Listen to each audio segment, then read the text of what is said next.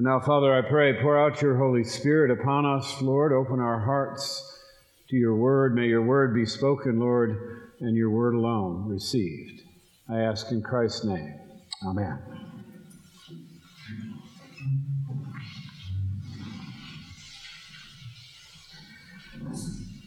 Being prepared is important. I've learned that in life. I learned that in the Army. I learned it again in law practice, and it stood me reasonably well as a priest to be prepared. It's really important.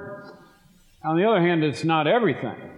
In other words, you still have to get through the day, right? I mean, you're prepared, but you still got to do the thing. I have a story that illustrates this. I've got a uh, story about Fred, uh, the uh, Broadway actor. He, he, was out of work. He'd been out of work for quite a while. Previous star of the Broadway stage, living up in New Haven, Connecticut, waiting for the phone to ring. And sure enough, one day his agent calls and says, Hey, there's a spot open for you. It's a great play. It's on Broadway. It's very popular, and uh, they need somebody. Uh, are you interested? And Fred says, Sure, yeah, sure, what? And the agent says, Well, here's the thing it's only one line. It's just one line, but you will be on the Broadway stage. Your name will be up in lights again, and it's a shot. So will you do it? And, and he says, well, one line, I guess so. And the agent says, well, here's the other thing. You got to be here tonight. It's it's this evening. They need you tonight. Can you can you make it? So Fred says, sure. I can grab the train down. So he does. Takes the train down from New Haven, and all the way down, he's practicing. Hark! I hear the I hear the cannons roar. That's the line. Hark! I hear the cannons roar. Hark! I hear the cannons roar. You know, the people on the train are looking like this is nuts.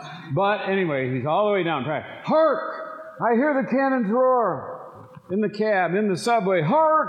I hear the cannons. Oh, okay. So he shows up and he gets there on time. He's backstage. Stage manager says, Here, throw this cloak on. This is your costume. Uh, that's all you need. And I'll give you a cue. And when I give you the cue, you go out through the curtains and deliver your line. So, hark, I hear the cannons roar. And so finally the stage manager points to him, You're on. He walks out on the stage. And just as he walks out, there's this enormous explosion in the theater. Boom, as, as Kendall would say. And Fred says, What the heck was that?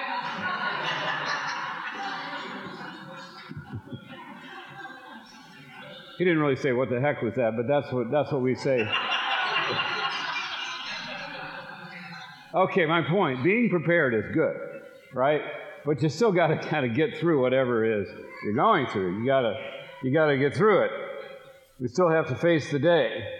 Then we've been being prepared. Jesus has been teaching us with parables, and lots of it is about uh, the the end times. We had last week the wheat and the weeds. I was over at Daniel Island. I missed Kendall's uh, uh, exposition of that, but I'll tell you my exposition this morning just quickly. The, the and the weeds, they're both, why is there evil in the world? Why, why do we have evil in the midst of, if God's almighty and all powerful, why evil? And Jesus explains it. We're going to have evil and good side by side together, weeds and wheat growing together in the field. Why? Because we don't want an early harvest and why? Because I would submit to you that's because weeds can become wheat. They're in the parable, they're symbolic of people, and we know people. A, a weed can't become a wheat, but people, unsaved people, can be saved. And so God doesn't want to preempt their salvation, so He doesn't do any weeding. He allows evil to exist side by side. In the world, it's a good thing because I was a weed for quite a while in my life, and maybe you were too. Okay, so that's the wheat and the weeds, but it's a great preparation for the end times. We can see where we're going. There's this time coming when evil's going to be eradicated. Know J- Jesus gives us that. The fifth, there are five parables this morning, and that's the fifth one. The, the net thrown into the sea catches good fish and bad fish, and in the end, they're separated out. The good are saved, preserved, good purpose. The evil are thrown into the fire. I don't know about you, but gnashing of teeth just doesn't seem like that much fun to me. I, I, maybe the dentists like it, but at any rate, it's not good. So we're prepared for the future. It's, it, it leaves, but it leaves a question about today. Right? We've got evil in our midst injustice, disease, suffering, death. They're all going to be erased at the end. That's wonderful, but how do I get through today? I'm prepared for the future, but if good and evil befall the righteous and the sinner alike, then what good is the kingdom of heaven? Do you ever think that way? If I'm a Christian, a citizen of the kingdom right now, and my child dies, or my spouse, or my marriage fails, or I'm fired unjustly, or robbed, or betrayed, or falsely accused, then what good is this kingdom? high in the sky by and by. Why bother? And I think that's what's going on today with our lesson. Jesus is the perfect teacher, and here we have four parables thrown into the midst between the, the wheat and the weeds and the fish, the end times pictures, four parables of today, four parables of the good of the kingdom of God today, in this life, this afternoon. First, uh, first two are the mustard seed and the leaven. And there's good news here. The good news is that our world, we have both the good and the evil, and the kingdom of heaven, the good, is growing. It's growing like the mustard seed. Tiny little seed starts out, but it blooms into this enormous tree. The kingdom of God is expanding rapidly and exponentially. It grows inex- inexorably, and it, it spreads into everything. You put a little bit in, in the lump in the three lumps of dough, and it leavens the whole thing. It's growing and it's spreading, and it's it's it's not stoppable. And so Satan, yes, has been busy sowing evil, but God is busier sowing good, growing good, expanding the kingdom, spreading it into everything through the likes of us. And it's good. There's goodness in these illustrations. A mustard seed grows into the mustard tree, which is good. It's good for shade, it's good for shelter, it's good for refuge amidst the weeds of life. And leaven, well, I don't know, how about you? I'm not a big fan of flatbread. I like a good yeast roll, maybe with cinnamon. You know what I mean? That's, in other words, the kingdom of God is like adds texture and richness to life. We get not tough flatbread. We get we get a, a comfort food in the kingdom. And next come the parable of the treasure in the field and the pearl of great price. And Jesus' point here is the, this is the kingdom today. This is the kingdom in this life. It's worth everything. It is of incalculable value today, right now. Worth giving up everything we have in this life to get it. Better to live in the kingdom of heaven today with nothing else than to have the riches that this life offers. And so, if we ask why there, well, Jesus doesn't really spell it out, but our lectionary compilers, in their infinite wisdom, gave us the answer in the epistle today. That's, this happens, you know, sometimes you, they play with each other. The, the lessons, this is one of those days. The epistle answers the question what good of the kingdom of heaven today? Because Paul here, this is a good memory passage, by the way, this passage from Romans 8. Paul here gives us a powerful litany of the blessings of the kingdom today. And what he says is, well, it's got lots of parts. I'll just run through them in order. He says, in the kingdom, if we have Jesus, we have the Holy Spirit. The Holy Spirit is within us, and the Holy Spirit teaches us how to pray. I don't know if you've experienced that in your life. I certainly have, not knowing what to pray or how to pray in a situation. The Holy Spirit will teach us. And more than that, He helps us in our weakness. He prays for us.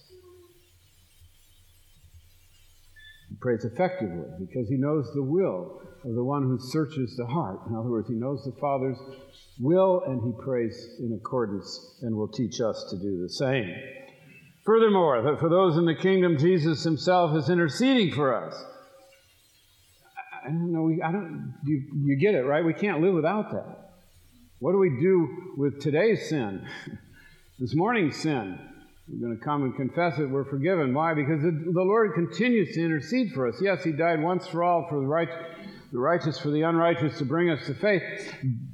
But the ongoing sin, covered with His intercession. sitting at the right hand of the Father, asking the Father for those things that we're not smart enough to ask for or that we don't deserve. We know we don't deserve, and so we won't ask for. Jesus is there interceding for us. Today, knowing our real needs, knowing our future.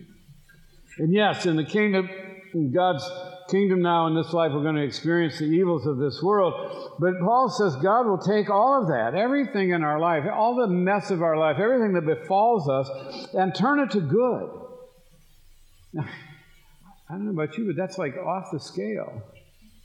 Yes, there's evil in this world. Yeah, there are weeds here, but the Lord is using them, will use them in our lives.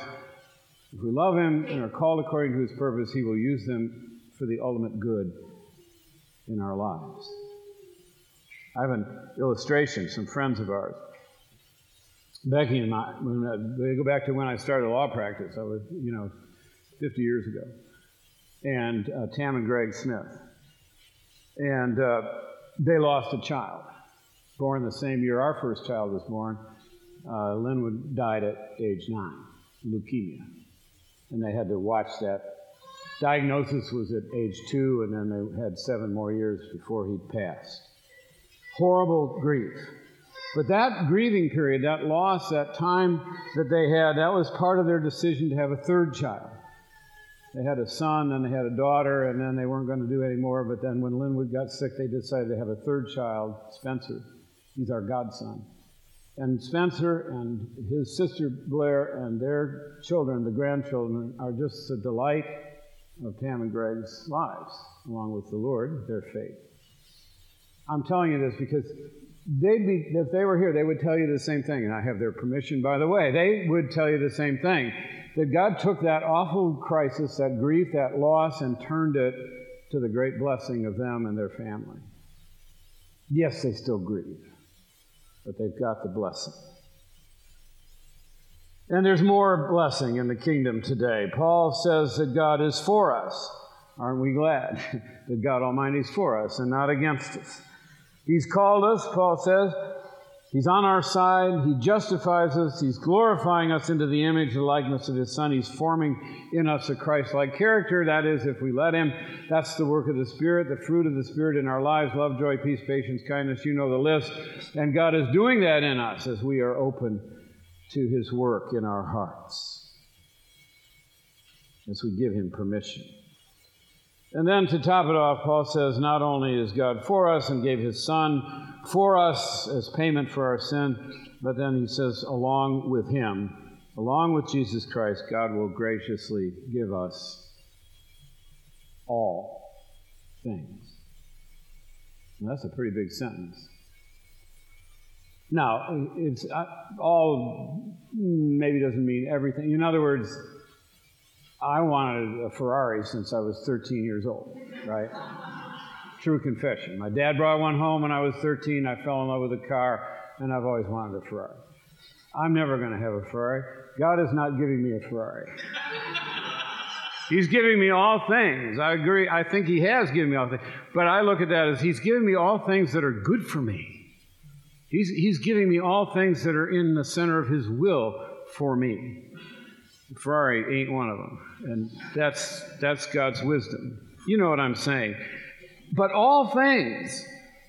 So Solomon is our illustration this morning, our reading from 1 Kings. Solomon, God comes to him in a dream, and it says, Solomon, what do you want? And well, Solomon's just been made king. He's following a, a, tough act, David, his father.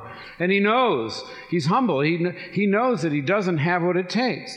I love this expression I'm a child, I don't know how to go out or come in.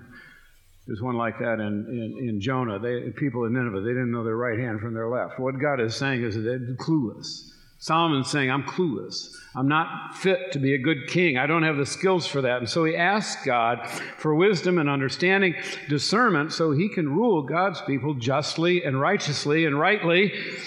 And God, no surprise, is pleased because Solomon wants to be, most of all, a good, godly king.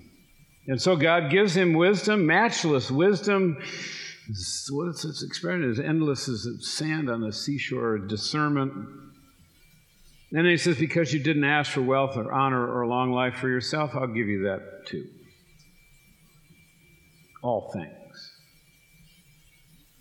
Same lesson that Paul is saying. Accept the gift that God gives the Son, the blood shed for us, and God will, along with Him, give us graciously all things, except the Ferrari.